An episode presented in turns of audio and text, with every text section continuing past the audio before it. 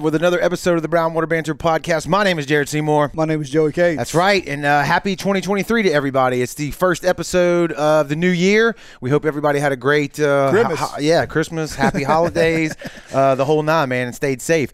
We got a great show for you this evening. We have uh, Josh Barton in the sh- uh, in the studio this evening talking to us from uh, about the Home of Grace addiction recovery, man. So kind of a heavy topic to start out the year, but uh, I think it's a good one and it deserves Especially around holiday time. you That's know, exactly what I was exactly thinking. when probably, I mean, this is the busy season, unfortunately. Right, or when when problems arise or people become aware. But we're going to jump into all that uh, here in just a minute. But before we do, we want to mention the sponsors, the people who support us. I think you might know who I'm talking about. You know, New Year's resolutions are upon us, and uh, oral hygiene is very important. So maybe that could be uh, the top of your list here for, for 2023. Keep your mouth clean, man. And when you're ready to do that, go check out Southern Magnolia Smiles. Uh, they're on Facebook and Instagram at Southern Magnolia Smiles. That's Dr. Robbie Williams right there and his staff. Uh, they're located in uh, Washington on Washington Avenue in Ocean Springs. So when you're looking to book an appointment, just give them a call at 228-215-1202 or check them out at southernmagnoliasmiles.com. Yep. We appreciate the support. Uh, Jesse Hill and his team are right here at hilltreemarketing.com. If you need a website built for any reason, he can take care of you. Maybe you're a content creator, maybe you're a small business. Jesse's a one stop shop. This is him and his team right here of photographers and videographers, IT. They handle it all. Uh, just give him a call or actually jump over to hilltreemarketing.com is where he wants you to go. Check out some of the work that he's done. Uh, see some of the websites that he's built. And when you're ready to uh, pull the trigger, tell him that the Brownwater Boys sent you. That's right. Next up is our buddy uh, Rocky over at Sea to Swamp. They are located on Gautier Vancleave uh, exit, Yep. Gautier Vancleave Road. Just go south off the interstate. They're located on the left there. You can check them out on Facebook. The they're Sea the number two, and then Swamp. They've got all of your apparel, tackle, fishing, whatever covered. Uh, we're showing some photos here. They got AFTCO uh, fishing gear. They've got rods, reels, tackle. I don't think they do live bait though, uh, but they got all your Yeah. artificials, uh, and they do rod and uh, reel repair, which is legit. And Rocky does a great job. I've heard numerous people brag on his work. So uh, be sure to go check them out. The swamp. Yeah, they got brown water hats over there too. Rocky just called me today, said he's needing some more. So Sweet. we'll throw some more back so in we yeah we appreciate everybody that's uh, that's picking them up uh, here locally. Let's go ahead and shout that out real quick. I've been meaning to do that, Joey, before we start the show. If you want to buy our gear and you don't want to order it online, you want to look at it in person, touch it, feel it, wear it. There's a couple shops that are supporting us as well. Yeah. Rocky at Sea to Swamp is one. Yep, you got Nelson's. Outdoors uh, in Nelson's in Pascagoula. Pascagoula. We Yeah. appreciate them. Um, uh, Furlan's yes. in Gautier. Yep. Uh, we got the uh, Islander in Yes. downtown Ocean Springs, and now we're back in uh, Parker's General Store on Lemoyne. on Lemoyne So, Boulevard. So any of those spots. any of those places you swing by, you can grab our gear, and we want to shout them out for uh, supporting the show. And bringing up the rear here is uh, Taylor and Cox Law Firm. If you find yourself in the situation where you need great representation, a good lawyer, they're local. They've been practicing law in Pascagoula for 30 years. Uh, give them a shout. Uh, give them a call at 228 696 0111. They specialize in criminal law, family law, and civil litigation defense. And we appreciate them uh, looking to working with them all out throughout 2023. So, Mhm. oh man, so let's jump into it. Uh, uh, Josh, man, thanks for stopping by this evening and talking with us. We should probably start out with today's a special day. What we, is an anniversary for Home and Grace? Is It that right? is. January 2nd, 1965 was the uh, first man entered the home of grace 58 years ago today. Wow, wow! I don't think that's. Uh, I don't What a think day that's, to plan it. Yeah, I don't think that's a chance coincidence. I'd like to take credit and say we knew about that and we're that like good at scheduling, but we're not. Yeah. so it was coincidence. But uh, let's start there. Uh, 60 what you said 60 65. so 1965 the home of grace was founded right here in Vancleave is that where it right started here in Vancleave, right where our current property sits. okay and i think you said you knew the guy who did it I know him pretty well. Yes. so my grandfather, yeah, he started it. Um, I'll give you a little backstory. He's got an amazing story in and of himself. Mhm. Um, he was born with a cleft palate, cleft lip, no roof of his mouth. Mhm. Uh, his mom had to keep him alive by dripping uh, milk down his throat. yep Wow. Uh, can't went, suction with that yeah, went through um, countless uh, adversities as a child. You know, nobody could understand him but his own mom. yeah Um, felt called to preach at the age of eight. Really? Nobody in the world could understand him but his own mom. He said he, he said Okay. he said I'd preach to the chickens and the cows and the birds and everything else that would listen. But anyway, he um, again went through a lot of uh, challenges up to that point. Uh, always wore a ball cap covering his face because nobody could understand him, and so Mhm. that was kind of his buffer to the world. Um, I'm gonna just fast forward a lot during during that time. His dad developed an alcohol problem. And um, his dad was the kind that could go a month or two without drinking, but when he did drink, he drank the whole truck. Right. Yeah. Yeah. And so that devastated my grandfather because he was close with his dad. mm-hmm.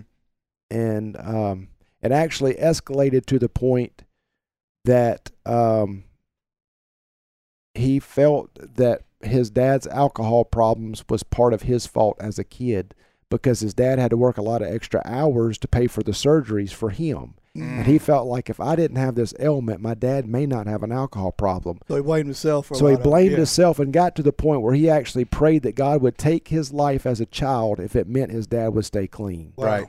And so that's some of the seeds that started probably at an eight nine year old kid. Right. Um, so anyway, he he um, I could, there's a lot of stories I could Oh, tell yeah, you yeah, about yeah, him, yeah. but really cool. Yeah. Fast forward, he ended up uh, pastoring some churches. Uh, while he was pastoring churches uh, after college, um, he started seeing these families where wife and kids were trying to make ends meet. Husband was off drunk, and it broke his heart. Probably reminded him of his own childhood. Right. Mhm. Right. And so um, that's when he had uh, the vision to start Home of Grace and uh, started sharing that. Somebody donated the original 10 acres of land, somebody donated a, an old trailer. And so on January 2nd, what happened was these guys started calling my dad, my grandfather, and said, um, I, I need help. And my grandfather said, We're not ready. We don't have power. We don't have water. And the guy said, I have nowhere to go. And he said, Come on.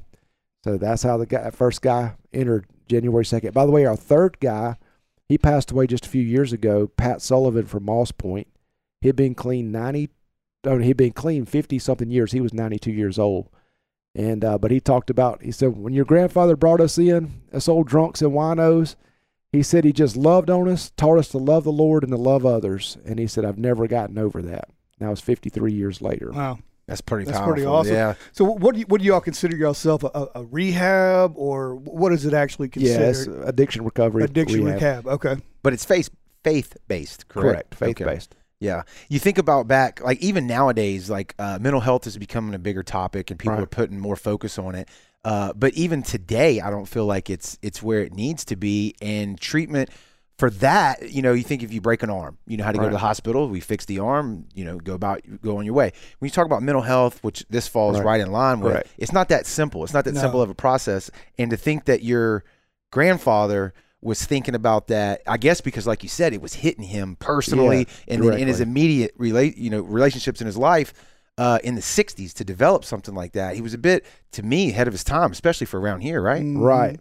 So the the first place in the country was a place called America's Keswick, started in the late um, of the early 1900s. Mhm.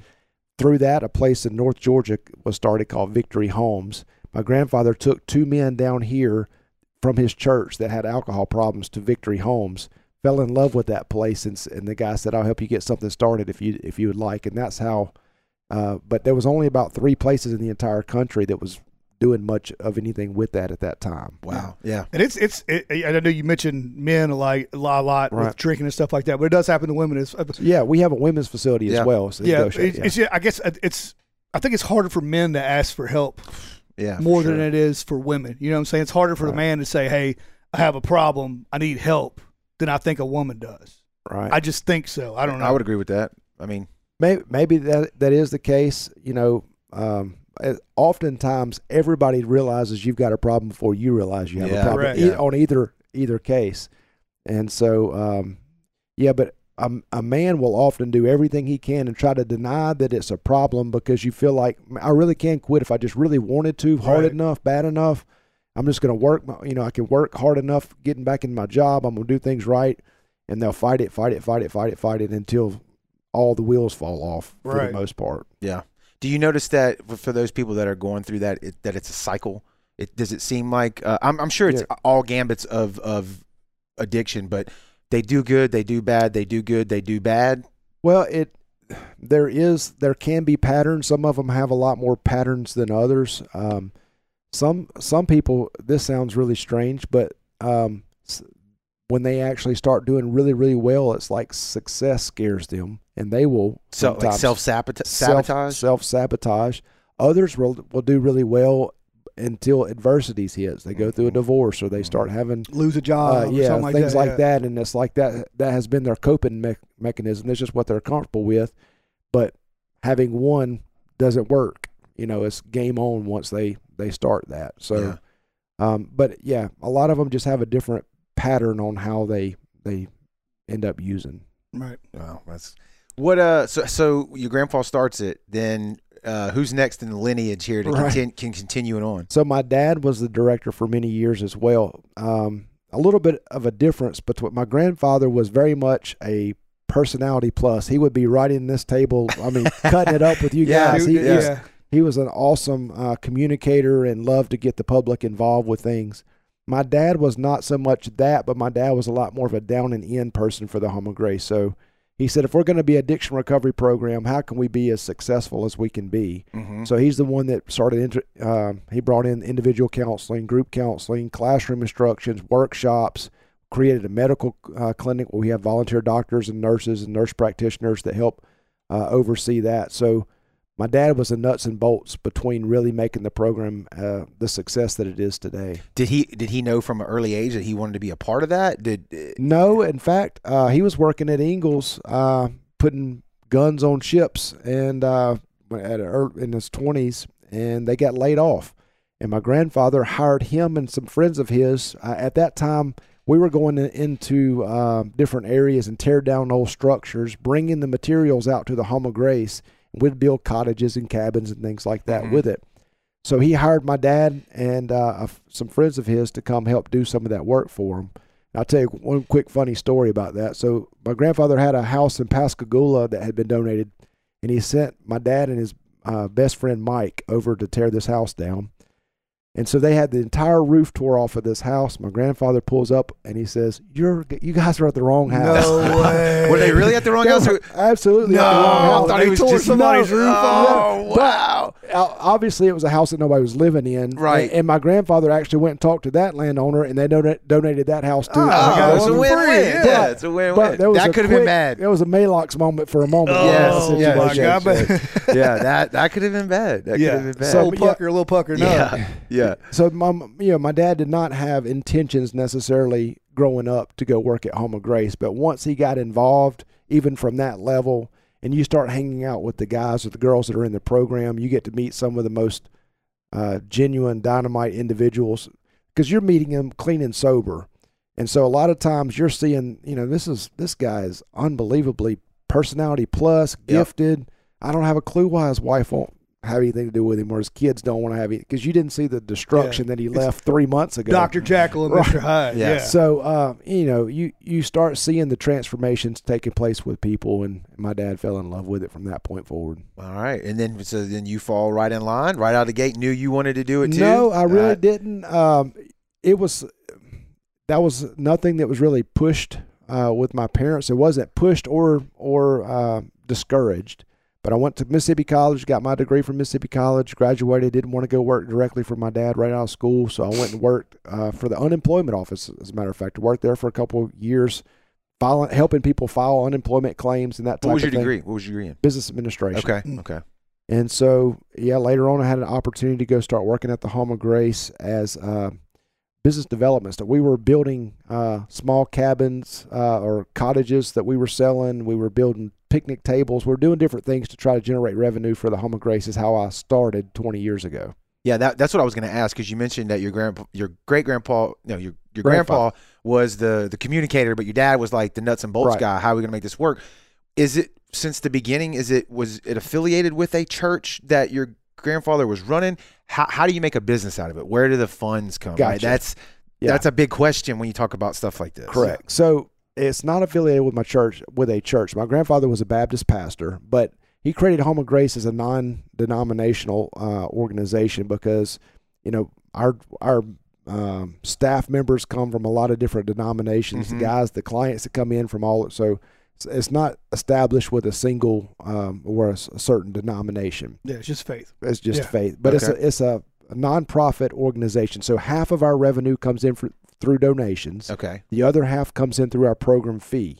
So our our cost for someone to go through our program is a little over seven thousand dollars per person is what it cost us. Okay. We charge thirty five hundred dollars or half of that to cover the entire three months, and then we have to raise about thirty five hundred dollars per person to break even. Mm-hmm. And so, and if you compare that to uh, for-profit addiction recovery programs, they're normally seven hundred dollars to nine hundred dollars per day. Yeah. Mm. Yeah. And so you're, you know, that's a and we're basically we're thirty three dollars a day Yeah. versus Right. seven hundred to nine hundred dollars per And, day. and I'm assuming insurance doesn't cover hardly any of this, right? No, I mean if we went the insurance route, our cost would go up sub- substantially. So Staffing. uh, there's there's a lot of changes uh, that would have to take place, um, and part of it has more to do with the faith based side of things. So, so it, as far Mm. as um, Can't have religion in it. well, there's certain aspects of that that would be uh, that would be compromised, I guess you Yeah. could say. Right. You mean to tell me that the government affiliation would mess something up? Well, I mean, work as you good? brought up mental I health. don't understand. You brought up mental health earlier, and um, you know, a lot of insurance companies have stopped uh, covering mental health drugs. You know what I'm saying? Oh well, it's weird. It doesn't make any sense. The bottom line, profit. I mean, that's, That's right. You know, it's healthcare is nothing but getting more expensive, even for the stuff that we Right. Know works. Uh, that's a whole other topic we could get into. Well, well, but- donations. That's that's the reason why I asked Jared when we came in. Um, I asked if Home of Grace is like the same little white boxes that we see everywhere that we donate stuff to, Right. and that's part of y'all, but it's not. Correct. Right, So yeah, America's Thrift Store, uh, America's Thrift Store is a partner partnering organization that um, they have probably twenty something stores nationwide. So the Ocean Springs store and now the Gulfport store, uh, Biloxi store, are the two that sponsor Home of Grace. So all the uh, clothing and items that go into those uh, those stores, they they're able to collect it all, process it, put it on the shelf, sell it, and then the Home of Grace gets a portion uh, of that funds, and that's a big help to Home of Grace. If we don't have to do it, we used to have our own thrift stores years back in in Moss Point. We get probably twice as much money through them, and we don't have to touch anything. We can Mhm. focus on the men and women that come to us. So it's been a lot better. Yeah, and. I know y'all got one in D'Iberville. There's drop offs everywhere. Oh yeah, they have drop offs all the way from Louisiana to all over the place. But Right. yeah, but the two stores are uh, Biloxi and Ocean Springs. Sweet. what is it? What does it look like from your perspective when when you get a new what, what do you call them? Patients, Client. client. Okay, when a new client comes in, is it? I'm sure it's a lot of things, but what would you say is like a most common? Is it family members are reaching out? Is it a group effort? Is it single individuals coming in and say, "Hey, man, I don't know where else to go." What What does the typical client situation look like? Well, it's a it's a pretty uh, even mix. Okay. You've got uh, moms and or parents that are contacting, just wanting to get some information for for their kid. Uh, sometimes that can be to the point where it's almost like a parent ordered kid, like you're going. Yeah, yeah. Sometimes it's just a um, a kid that wants help, but doesn't- the parents are doing the research for them. Which I'm sure is a hard step. Absolutely. Yeah. You know what I mean? To make that Mhm. first call because th- that makes it real, Absolutely. right? Now we're really reaching out for help. Like, oh man, you got to this- admit it first. Yeah, exactly. This Right. ain't just you know little Tommy's likes to party a little bit Right. and he's still young and he's gonna grow out of it. It's like now you've admitted Yeah. it, right? Absolutely. And you have some that come because uh, their employer says, you know, you need to get help. I'm Right. willing to give you another chance if you go get help. So that happens sometimes. Excuse me. Yeah, you just got to cough it too. Yeah. Yeah, we've, that's the only thing so far we've learned about these headsets. You got to maybe pull it down and cough, but uh, otherwise we, we really dig them. Well, um, so yeah, there's uh, the individuals that uh, contact us themselves, um, and then sometimes uh, we have judges uh, like from the legal system Court They- appointed. they- yeah, they do a really good job of. They understand the home of grace is for those that want help. We have no gates, no fences. If you don't want to go, be here. You know, go on. We've Yeah. got hundred plus that won't help. So, but the judges will help see something in somebody and like, look, you know, you've not been a violent offender. Mhm. You want, I want to get you some help, and so they they send people to the home of grace too, or they reach out on on their behalf. Okay. Well, what does it what does it look like for them when they walk through the? yeah. What's step one? Yeah, what do we do? We, we talk to the counselors. we Sure. get Yeah, so- paperwork stuff like Yeah. that. Yeah, but so I mean, at the very beginning, that'd be uh, over the phone more with our admissions uh, counselor that's going through all the paperwork, just making sure that they're a good fit for us and we're a good fit for them, meaning they're mentally stable, they're not suicidal. Right. Uh, they're detoxed before they come in, or at Oh, least, okay. or at least um, you know, Somewhat. mo- mostly. I mean, yeah, we want them to be de- detoxed so they can, when they get there, they can get right into classes and counseling and that type of thing. And I mean, they still have, especially if they're coming off alcohol or Mhm. opiates, they're going to have some uncomfortable nights Yeah. and Yeah. Mhm. that type of thing. So, um, and that's, but that's understood if they're if they're sober enough that they can get things started. But so admissions goes through all of that stuff, helps them with their packets and make sure they know what to bring. But when they when they come into the program, they would meet with the um, the intake group, and so the really cool aspect of this is we have an intake staff person, but he has some guys that are actually uh, further along in the program that come in there and they assist them, and man, it's just a nice, warm, and welcoming uh, situation. You know, Kind of like a big brother, big it sister is. kind of It thing. is. You know, the the parents really. I hear so often the the parents just have a peace when they get there. They just Mhm. feel comfortable with leaving their loved one there, and just the presence of the guys being so warm and welcoming.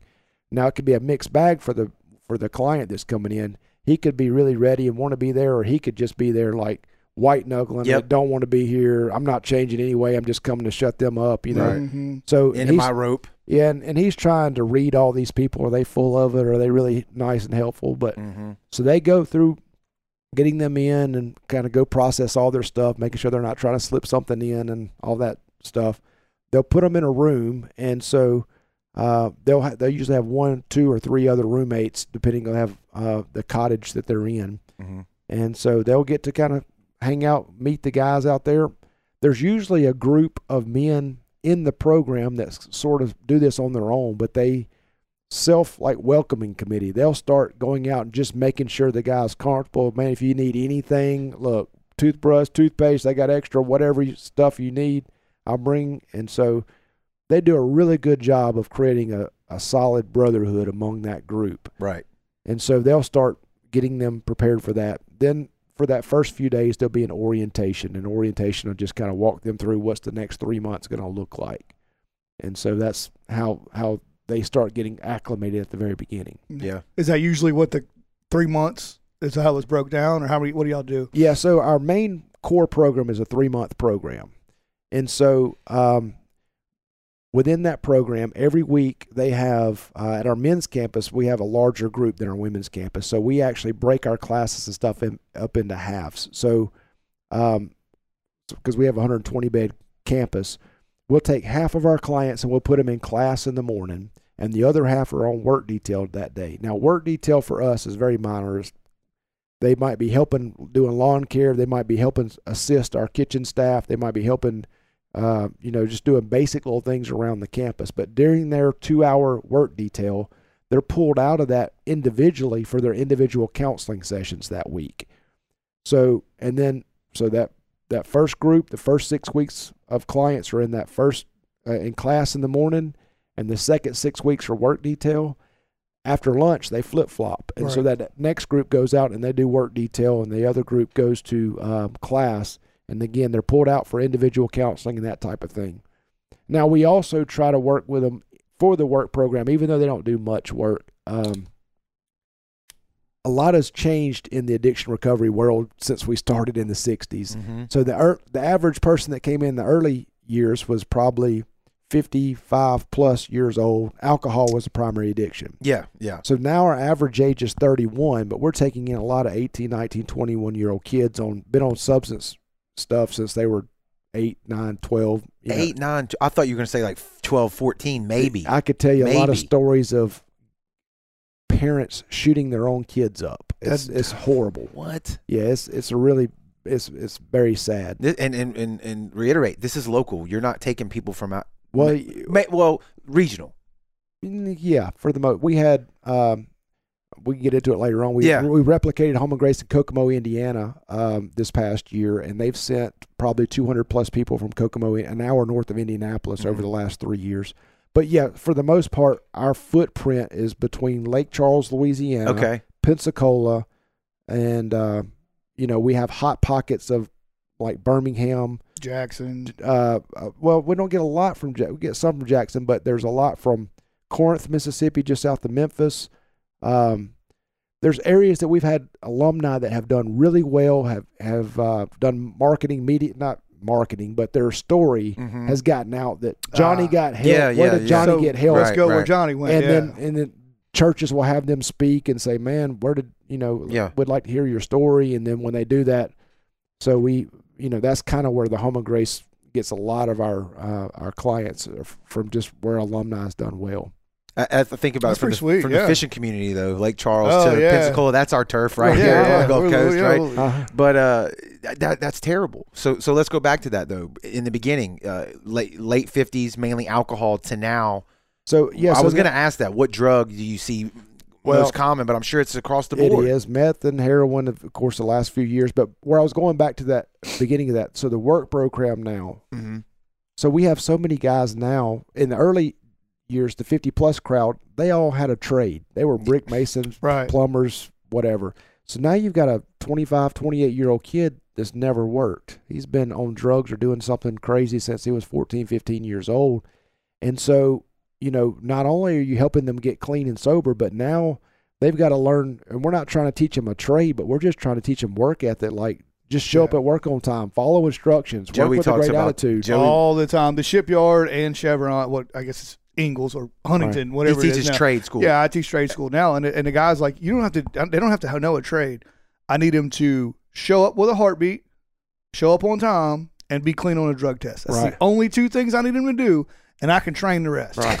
That's all they, they- need to and do. they can't find people. and they can't find people Well, to do it. So you're you're seeing what happens after Joey when they fall through the cracks, Right. so to speak, or yeah, keep doing and what they they're go through doing. mine, and then I'll put my name on them. They go out to the shipyard, and what, what happened with that job, man? Well, I failed a drug test. Well, Right. I mean, come on, man. Yeah.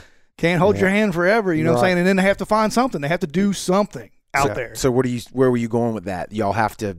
Well, You have to dis- instill that into these guys. Well, absolutely. I mean, just we started with Ingalls uh, years back with wanting to do some welding training and some different things with our guys, and and they told us exactly what you just said. Look, we'll teach them the trade. Everything they need to do. They do. said if, exactly what I said earlier. If they can show up at work on time, follow instructions, work with a great attitude. So we try to take it to a different level. You know, us being a faith-based program, we we teach them work as if you know you're working into the Lord, not into others, doing the right thing when nobody's watching. you know. right. Right. So that's your character. That's who you are. And so that's the things that you know that we help them in their program is helping them understand their purpose.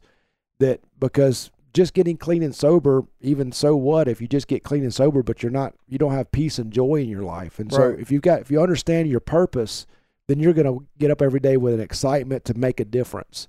And so um, that's you know kind of in the area of uh, their work. That's what they we would teach them Yeah. for that. now, do, do y'all have a place that reaches out to y'all once you get people sober? Do you have a place that takes those guys or girls in? For in work, you talking for about? work? Yeah. Well, some we we get a lot of people into Ingalls. Yeah. Um, so I guess we have some relationships with that, uh, and it, a lot of our clients, um, some of them do need work, and then some of them still have a job waiting on them when they get back home. Right. It's a pretty mixed bag, and then some of them you might have someone that's been in the medical profession for a while that has to completely take a, a different course because of you know What happened? what happened. Great. We Correct. got uh oop, let me click back here. First I want to say uh hey to David in the comments, uh Ainsworth for reaching out, talking to us and uh setting us up. Uh, we appreciate that. But we got a guy in the comments. Uh David said if you know anyone struggling or need help, please reach out. Uh, uh, Jason Jones puts it out here. He said he needs it bad, but they don't do Blue Cross. Yeah. Jason, uh, thanks for sharing that with us, man. And uh, you know, what, would you what would you say to him? Well, we do have some other places that I'd be happy to refer him. Yeah. Uh, we have a place. There's a place in uh, Louisiana called Woodlake. They take a lot of people. Great organization. Um, they take Blue Cross. Uh, I know the owner quite well. In fact, the guys that does all their intake over there is Home and Grace alumni. Guys that you go. graduated our Mm, program helps do that. And so um, that would be one source. Um, and in, in fact, if he wants to even call our admissions team tomorrow, we can help walk him through finding a place for him that will fit. Well, there you go, Jason. Uh, Yeah. Don't man, you reached out on Facebook, you put it out there in the comments, man. So kudos to you for that. Uh, send them a message. Yeah. Send them a message. They can point you in the right direction, man. It's, it's yeah. Do you, and, uh, speaking of financial, because I'm sure it's a Right. big, it's a financial thing. You you got to take a hiatus from your job yeah. for someone, Right. and then you got to come up with half Right. I'm sure you have pay- plan payment plans. Y'all work out, or how does that work? Well, no, we ended up having to just do it all up front. We, Okay. we did payment plans in the past and like went bankrupt. Uh, Okay. so so it just didn't work out. So yeah, we have to unfortunately You have to do it. protect the business. Yeah, if yeah, you're yeah. not, it's like uh, putting your oxygen on first before you help somebody Right, else, right? correct, if you, correct, if y'all correct. aren't there, then you can't help the people who can, That's exactly who can right. pay. So, um, yeah, that that kind of took me back. I hope Jason reach out to him, man. Send send him a, uh, a message and, and get in there. yeah, Uh, what was we saying right before that though? I was I had a follow up on what we were talking about. work yeah, Ingalls. that yes, thank you. So what I was going to say is I kind of have a theory on this, and it's I'm sure not anything new, but correct me, see if I'm in the right uh, ballpark here. Is that addiction, whatever it is, whether it's drugs, alcohol, I mean, it's all you know not good. It's the symptom, right? It, it's usually something else going on, and you kind of mentioned it. I think, especially with the generation coming up now, um, it's different than it was 20, 30, 40 years ago, where guys were working you know, you, some didn't even graduate high school. They got right to work, or if they did graduate, they usually were married, had families right out of the gate, went to work. uh, Twelve hours and came home and drank yeah, beer. and, and had a trade and yeah. had Right. um, the ability to be self sustainable and had pride in, in what they did. You mentioned people nowadays, the kids that are 28, some, sometimes years old, that don't have a trade, that don't have any way to to to to be self sufficient in the world. Do you see that as like the reason that some of these guys are dealing with that? For It some- has to start somewhere. Is what I'm trying to say. Well, a couple things. One, yes, for I had to, um, a good friend of mine had to preach his son's funeral um, not too long ago because of similar situation came up with a very successful family and never really had to work and was able Right. to kind of just play a long time until it, it you know silver spoon. So to yeah speak. so you know that that does happen a lot and or kids get on you know just on a path and they so they become a grown ad- uh, they become an adult child right. and they've never learned to work and they don't really have any they don't realize they don't have any self-esteem but they don't because they would feel like if mom and dad cut me off today i'm going to starve to death because i don't know how to survive Right. So that is an aspect. Now there's a lot of others though that um well for one, alcohol and drugs are different for everybody. So in other words, some people can drink and never really have an issue. Some people one or two and it's like it's it's like Mhm. COVID. It's like it's gonna kill somebody. Yeah. Somebody else is like it Yep. wasn't a big deal. Right.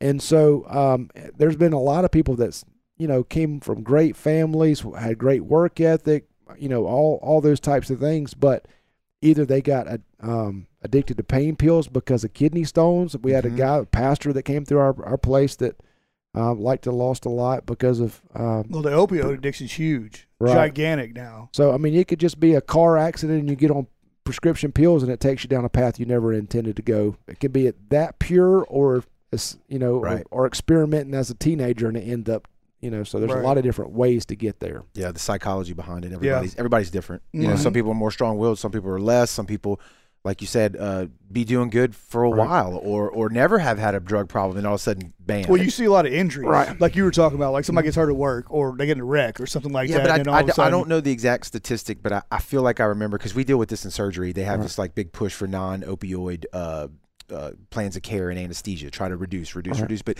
I, I don't think it's a significant amount of the population that becomes addicted just per a surgical intervention or or in the hospital. Now, long-term chronic pain Right. issues probably different. Right.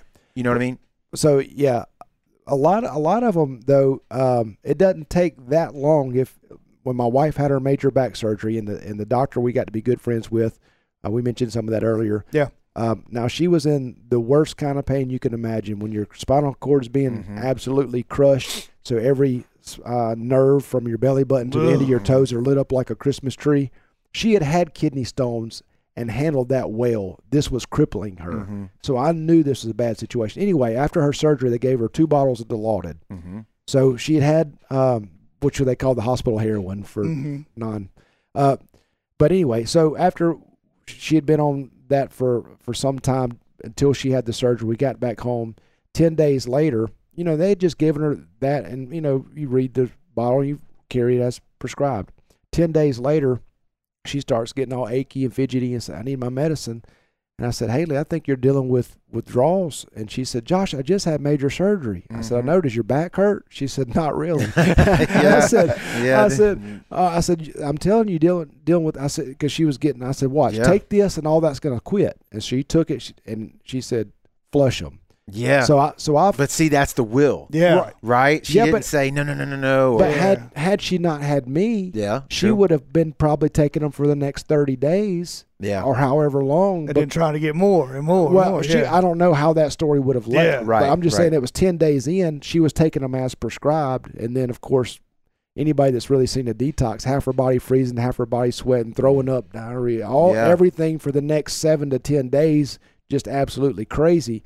I've been doing it at the Home of Grace my whole life. That's the first time I've seen it in my home. right, Yeah. right. watching someone really go through that. But all I'm just saying is a lot of times somebody could just have a normal surgery. And, and I think that that's one reason that, um, you know, they have put an emphasis on it because I think some people, it affects some people differently. Mhm. You know, I had to have Lortab when I had my tongue, all Yeah, this stuff yeah, taken yeah, out. yeah. Didn't have no problems at all with me. Just took it as prescribed. Quit when I start stop having issues. But, um, yeah, it it certainly affects people differently. There's a. Uh, I was looking it up a minute ago when you were talking. If you saw me typing over here, uh, he's been on uh, Rogan's podcast. There's a professor out of Columbia.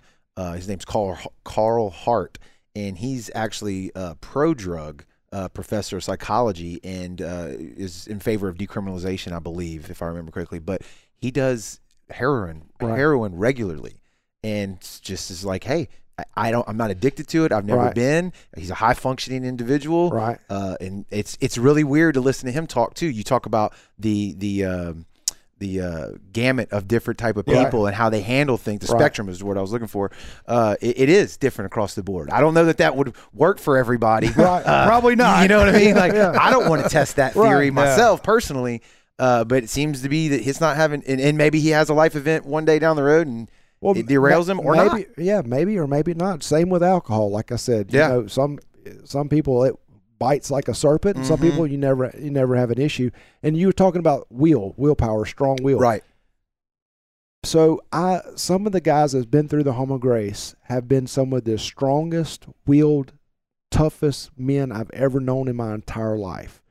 And in fact, one of them I'm going to describe he's the best construction worker I've ever seen, and I've seen a lot of um, the common denominator of people you work with a lot of times in addiction are some of the best in their field. Car salesmen, painters, whatever they do, they're some of the best. And so I've worked with a lot, and this guy is the top I've Mhm. ever seen, and just hardworking, driven like you could not imagine. And so crack cocaine like to have taken him out on multiple occasions, but Wow.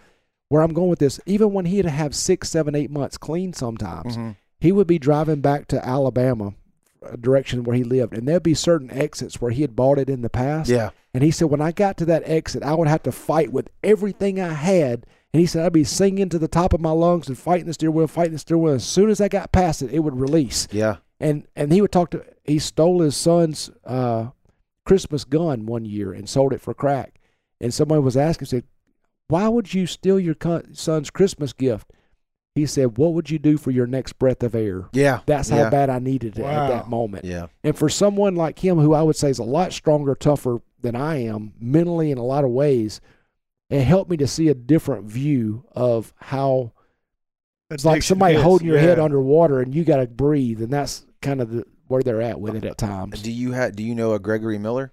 I do. Uh oh, hold on. We got a little internet glitch here. We're gonna we're gonna pause for just a second. It's, it does this sometimes. Uh, the audio will still be good. He's the, he's the There one goes. that helps a lot of guys get into Ingalls. okay. Okay. He said, "I'm gonna flash it on the screen." He said he has a $500 voucher for anyone who is willing to go to the Home of Grace. He graduated 11 years ago and uses the tools uh, he was taught every day. So, uh, Gregory, that's there pretty. it is. That's pretty stand up, sir. We appreciate that. And uh, man, I don't know. That's, That's, really cool. yeah. Jason shared some more stuff in the comments, so I, I won't read it out. But uh, man, there you go. That's five hundred dollars towards it, Jason. If you're willing to to do it, man. Where's your women? Is your women's campus? It's in Gosh, close to Hickory Hills. okay. So they're out there golfing. Yeah. yeah, there you go. That'd be pretty sweet. Uh, you, you you talk about about will, uh, power, and I guess the, you know it has the ability to take that away from people at times. I guess right, and especially when they're in the middle of it. The the the, the part that's kind of hard to understand. Is not when you're in, in the middle of all that stuff because that makes sense, right? Right. He needed another fix if he's Right. jonesing for it, right?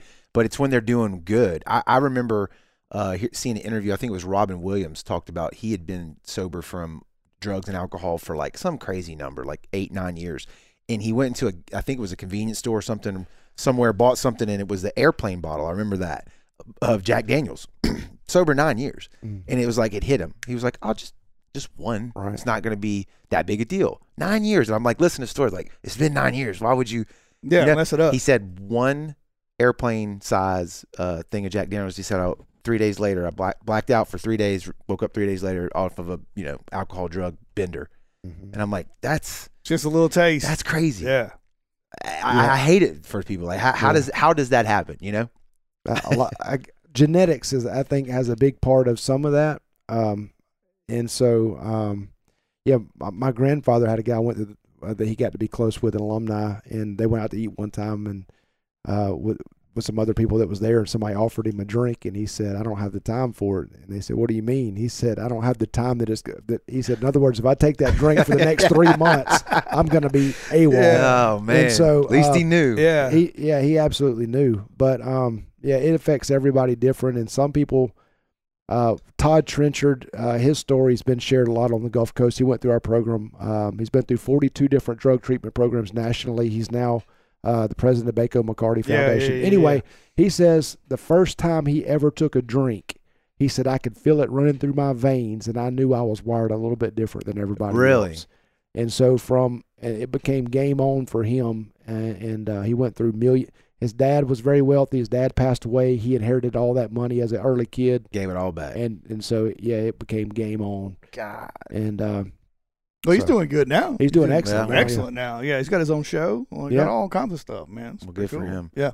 What is uh you mentioned uh your degree business administration. What what is your role like daily at, at Home and Grace now at the facility? So I am executive director. So uh, I call I say chief plumber, but so we have we have about forty something staff members between the men's campus and the women's campus, and hundreds of volunteers. Um, so very blessed to have a, a solid team around me. A lot of what I'm uh, working on is, is vision, focus, uh, future. So we have we've already purchased about 75 acres where we're going to build a brand new state of the art women's facility in Vancleave. It's about seven miles from our men's campus. Private rooms, private bathrooms. We still have a, almost all the funding we will have to raise for that, but we have the architects, uh, Roy Anderson's groups helping us with that. Uh, so they're they finishing up the plans for that now, and so that's one aspect of it. Um, I mentioned we talked a little bit beforehand, but uh, replicating Home of Grace. So we're free consultants, but we're helping uh, Valley of Grace in Kokomo, Indiana, get Mhm. established. They just opened a 12 man facility up there. So I, I feel like there's such a need for what we do. Felt years back that I really wanted to be able to replicate and help other people do uh, similar things that we're doing. And so we started putting our operation manual together in a way that we could replicate, even though it scared me to death because I felt like I can't keep up with what I've got. But Mhm. Right. But there's such a need that I wanted to teach and show others how to do that. So that's part part of what I've been involved with is is uh, sharing, working with other organizations because when there's organizations that are doing what I say the right thing for the right reasons, they're trying to do it right, then we can all learn from each other. They're doing things better than us in some ways. We're doing better things, than, and so we can all Swap. Yeah. we can all learn because there, this is life and death Right. in the last two to three years, you know, as you've seen the opioid crisis, we've been doing this 58 years. I've seen more deaths in the last two to three years than probably the entire 50 something years before that in overdoses. And so Are, it's, are you talking about people that had been through your program at one time or another, or are you just talking about nationally? I'm talking about people that have been through our program. okay. I'm saying in the past, someone goes through our program. Sometimes they might stay clean six months, eight months, nine months, and they have a bump in the road. Let's just say alcohol was a problem. They might have a bump in the road, and they decide I'm going to go straight to a support group, or I'm going to surround myself because I don't want to go back down that journey, or you know whatever drug or, or alcohol problem that they have. They might have a slip up, but they can get back on track. With heroin, uh, and never knowing if fentanyl was mixed in it or not, Yeah. Mhm. they might Yeah, be clean yeah. six, seven, eight months. The next batch they get, they don't, or the first time they decide to relapse, either their body has lost the tolerance that it had built up for one, Mhm. or it has a different substance that they, that they used You- before. You can't. You don't know potency. There's no way to know. Right. So There's no way to Now know. with fentanyl, probably your, might be your last batch. Yeah. It- and, and I give that to people every single day. Yeah. Right. Every day I'm at work, but I know exactly how much is in my Right. syringe. It's pharmaceutical grade Right. Yeah. in a controlled environment. It's a whole Yeah. different ballgame. I couldn't imagine just injecting myself or watching somebody else. Yeah, get exactly just because I know what it does. I mean, I've seen I see it every single and day. also for someone that's using it for for that purpose, they're trying to redline it. They're trying to push it as far as Correct. they can correct, to get the, The biggest highest high. high. Yeah. With, but they don't want to black out because then they've wasted it. correct. So they're they're trying to redline Tiptoeing. it. So they're having to kind of do a small test sometimes, and then it's you know, and it's sick because they have such a um, an addiction to it. No other way to say it. That they'll actually, if someone overdoses and dies, someone will actually grab what's left out of their pocket and go that. try it somewhere else because they have that bad of a Mm. pull of uh, that strong of a pull for for it. Yeah, we've had um, a cut. We've had two different people: the CEO and Angela Angela Mallet, and I can't remember his name, the CEO of uh, End It for Good. Are you yes, familiar oh with yeah, that? Okay, I love it. so we've had both of them on the. Sh- I know Angela Yeah. outside of all that. She's a great person. Um, but they they do a lot of cool stuff, and I went to one of their seminars Right. and uh, got to talk at the end. Everybody in the crowd got to speak, and you know, I I wanted to reiterate to people. I was like, you see it on like television, the news every night, fentanyl and how evil it is, and I and I told those people was sitting in that right, in that thing. I'm like, you know, fentanyl's just like a hammer. right, You can you could build something with it, or you yeah. can bash somebody's head exactly in. it. right. For what I do every day, it's a miracle drug. Like Right. you, you definitely want me to have that or some version of, of an opioid, right? Absolutely, Because you need it, you know. And I, I know I have a very uh, uh, narrow uh, perspective on that because of what I do for a living. But it, it I, I wanted to, I brought that up to say that understand that it's it's a tool. And the problem is the is The the, misuse, person and what yeah. they're going through. absolutely. So Right, it's not like it's a monster out there. Absolutely. It's just destroying lives because of what it can do. Absolutely. It's it's a miracle tool for those that need it. When- Correct. you know, I've been like I said before, I've been doing this my whole life pretty much. I, I grew up at the Home of Grace as a small child, been around addiction my whole life. When my wife had that tumor and we ended up with this uh, unbelievable neurosurgeon in DC, he had 2 years worth of just the worst case patients, patients that had botched surgeries all Yeah. over the place. They were just horrible shape. I was able to see the real need for all these opiates that I'd been trying to help people get off of Correct. for, on that other side, and my wife needed them during that season as well. There's n- when you just need a, uh, you've got to have reliefs in some way, You shape, or to. form. Yeah, yeah. It And would so- be bad. to Tylenol not. wasn't helping. No, No. they ain't cut, gonna cut it. No. So yeah, that was very eye opening to me. I mean, I really understood them a lot better from that, from having to go through it with my wife. No. is it a constant like uh, I don't know if struggle's the right word, but like managing helping people and a business at the same time that the business is helping people.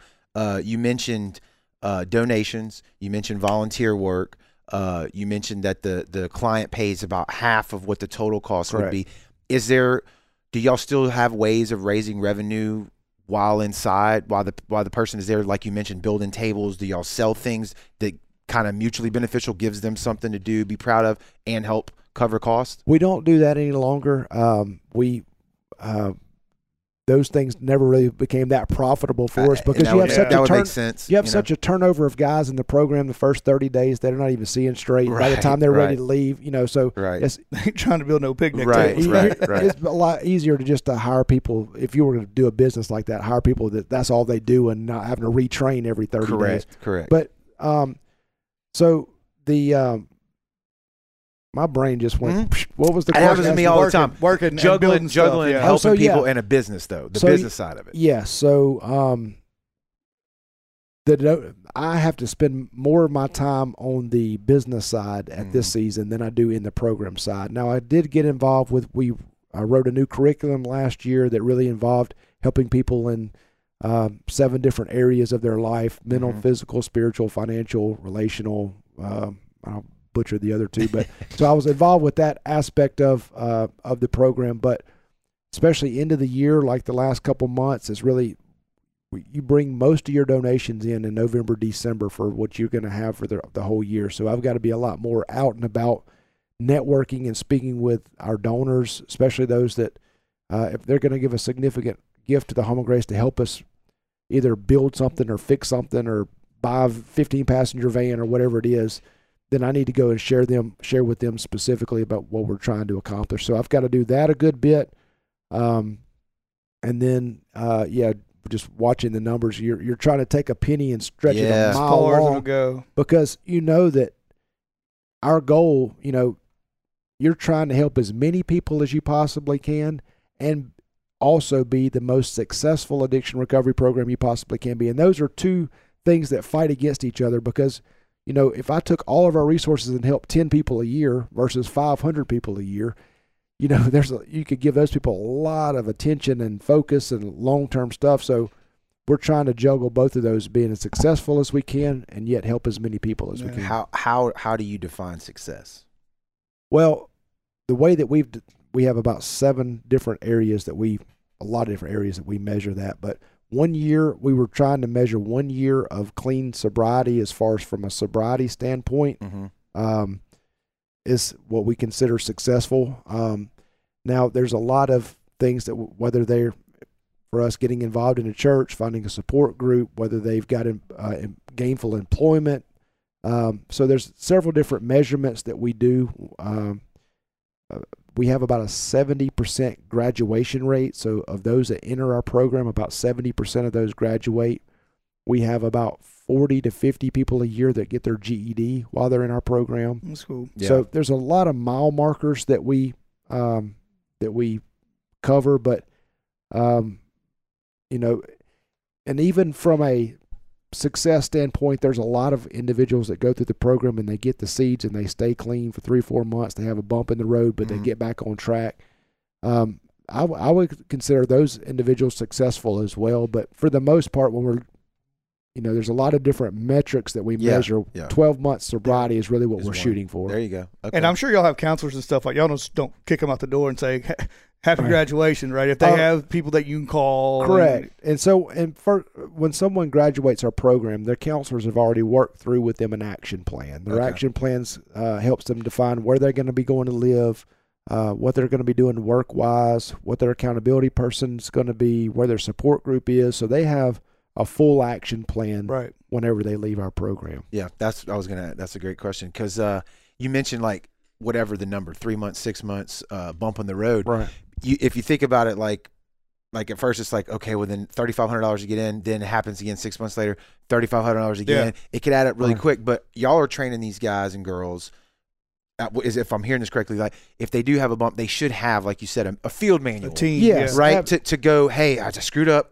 This is not right, and then not have to Step run two, straight back to y'all. They ought to have a little bit of body armor, right, or something, right? Absolutely. And, and um, you know, so if if they go out and they have a bump in the road, but they already have a solid support system around them, they shouldn't have to come back and go all the way back through the program.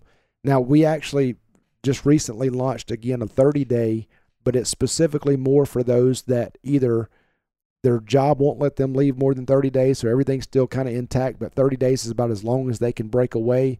But also for alumni, let's say someone goes out there and they do have a bump in the road, the wheels haven't totally fallen Right, off. But I just need a safe place for 30 Yeah. days to kind of get my uh, Like feet back under me. Yeah. Yeah. So, um, but yeah, if if if we're doing our job really well, you know, then hopefully they they're able to keep things together and not ever have to come back to do, visit. do they is there a way for them graduates of the program to when they had that situation like like a a, a bat phone to call you and y'all Right. can kind of now you know what you need to do you need to do this this Yeah. this, Right. this. Is there is there They- that Yes, they're always uh, able to call back and talk to their uh, their counselor. One of the the uh, wonderful things is the alumni group. They they become like a family. When someone goes through our program, they become like a real family. We have monthly alumni nights. We have annual homecoming. We have hundreds of alumni that come back in from all over the country That's cool. yeah and Yeah. um, so they they network with each other very very well. They have we have alumni Facebook pages specifically, not just the big the big page. There's actually uh, for people that are listening, um, there are pages specifically for families of the addict. So a lot of times, if you've got a son that needs help but he doesn't want help, and you're trying to figure out, you know, how do I help him without hurting and all those Right. types of things. A lot of times they can get on those forums and they can ask questions and you know that's very helpful when you can say should i do this for my son and you get 14 answers Yeah, and, well, and- this and this 12 didn't, of yeah. them say the same thing it's probably yep helps you, helps you to That- understand you talk that. about like what your situation with your wife you know a lot of people when they get a, a devastating diagnosis that's what they do they go and get on chat rooms or forums Yeah. this is that's no what different. saved It's my no wife's different. life Yeah. i would not have found that doctor and all those journeys except for through Facebook forums. And Yeah. then that's when when I came back is when we started doing forums specifically for families of works. that. Where where where is that? Is that that uh, page? Is uh, your main page is Home of Grace? What are those forum pages? Are they I know it's Home of Grace. Uh, Is it all Facebook? it's all Facebook Okay. okay? uh, related Well, we- stuff. I can look it up later Yeah. and drop it in there. But I'm sure just type in Home of Grace, Home of Grace Yeah. family, and yeah, you the can hear families of the addict or Right. something I like saw that. y'all on the news the other day. WL, are y'all doing outreach to like young kids? Are y'all doing some stuff like that? Um, I can't remember. It was like a barbecue or something like that. Could have been. cook off. I- I, I don't, don't- remember. I don't know it was on remember. we uh, but are y'all doing any outreach? Y'all go to schools or anything like that? A lot of times we do. So yeah, we we get invited to go speak at different churches or civic groups. A lot of times civic groups invite us, and I bring some of the alumni or the clients in the program, and they share. And uh, that's always really good that people. A lot of times, if if they haven't really been uh, in addiction in the world, I mean, it affects every family. But if Right. you, if it hasn't really been that close to you, they think of someone in, in addiction. They think of the the the guy on the side of the street, the drug that lives addict, whatever. the bridge. And when you go in there and you got a clean cut 31 year old kid that's been on heroin for the last whatever, and you're like, man, that looks like my son or my Yeah. brother. And they, and you know, it's a college graduate, very well spoken. And so it, it really helps to, for people to have a, a different perspective yeah. of, of what addiction looks like. What what type of uh, what type of staff do you have on on hand at the at the things uh, at your uh, property there? What how, what are you running these clients through? Right. So can, I don't think people see the treatment side of things. Right, Like, right, what right. what do we do to treat this? Right. right. Like So mention counselors. Correct. So we have um, walking through a lot of different aspects. We have uh, devotion stuff. We have different teachers that come out and do devotion stuff with the guys during the day. We have a lot of classes, whether it's uh, biblical classes or relapse prevention classes or fatherhood classes, uh, financial classes. So there's a lot of classroom aspects. So we have teachers that do that specifically. We have about eight full time counselors between the men's campus and the women's campus. Uh, we have on duty staff those guys are like the brothers of the men. They go out there and they kind of hang out with them. You know, they they do you know make sure the guys stay in within boundaries and all the rule stuff. But they're more of a brotherhood. They go out there and they have a really good time uh, with the guys as well. Uh, we have our admissions team. So if a mom or dad or someone's calling to get someone in, they're talking with our admissions team. Mm-hmm. Um, we have our uh, financial CFO, bookkeeper, uh, marketing, fundraising groups, um, and then of course very similar things at our women's campus, counselors and uh, administrative staff and that type of thing over there as well. Uh, family visitation. I'm sure. They have Yes. times, especially with the mothers. Right. Yes, we do, and um, in fact.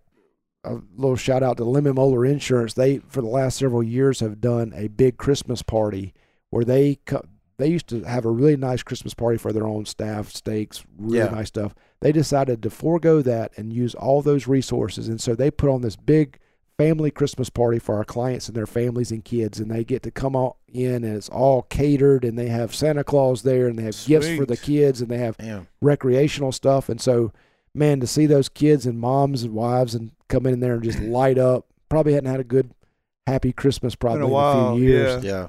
And so, uh, you know, we're we're able to do that for Christmas. But yeah, every month they have um, uh, visitation, family visitation as well. And we also have a counselor that does um, marriage counseling. So sometimes it's virtual if they're from Lake Charles or Right. you know Memphis or something. But uh, a lot of times the spouse comes in and he does marriage counseling with those individuals as well.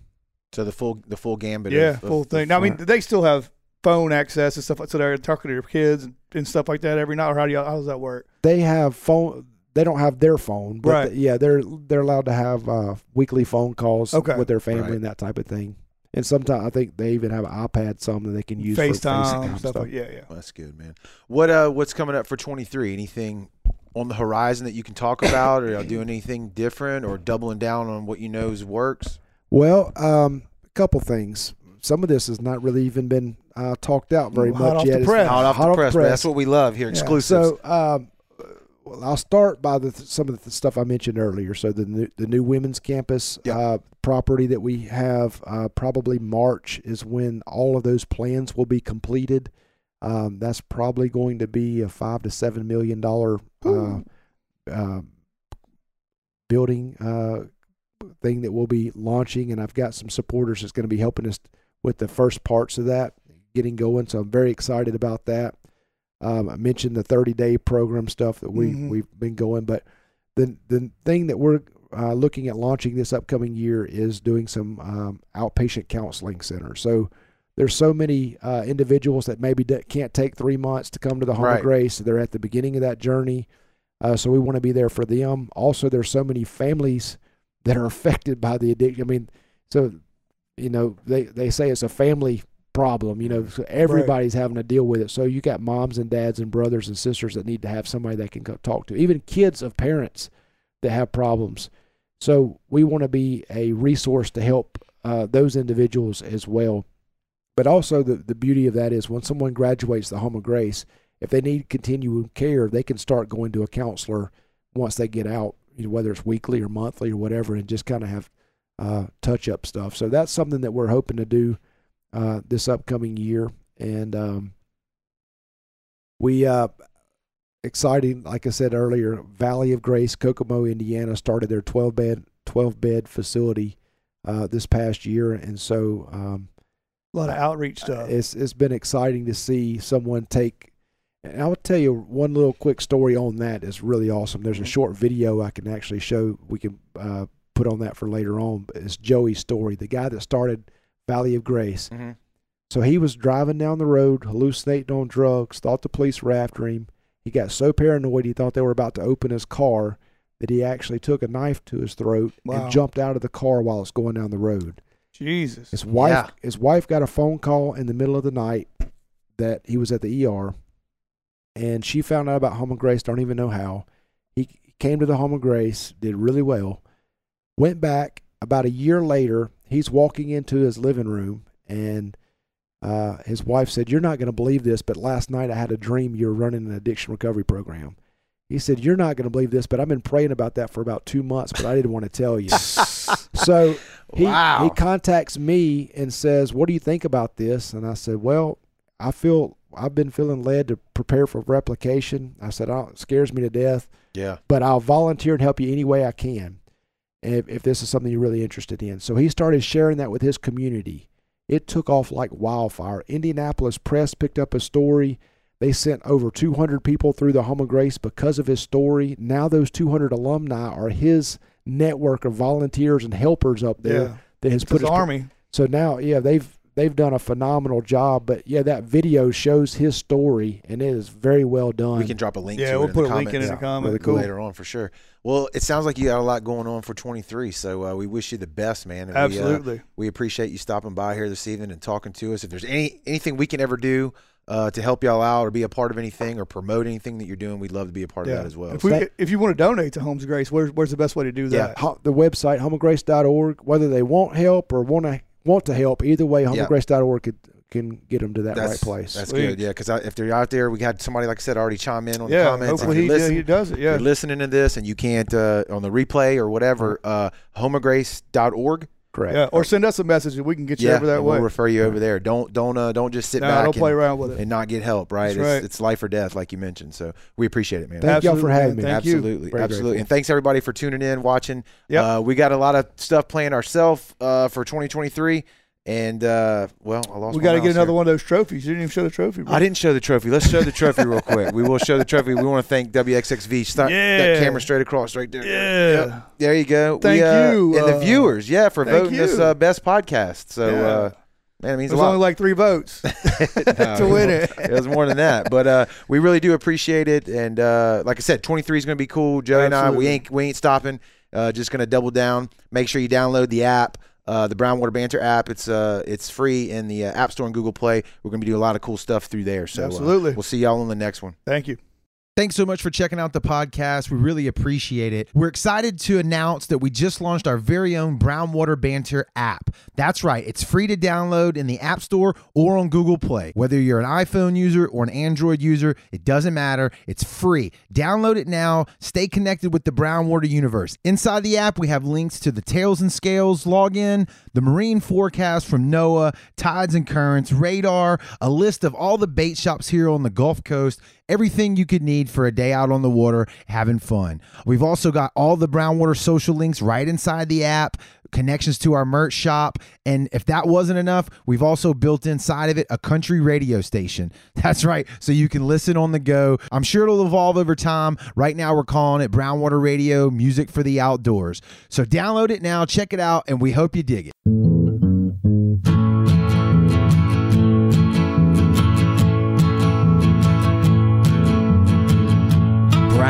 Water Banter.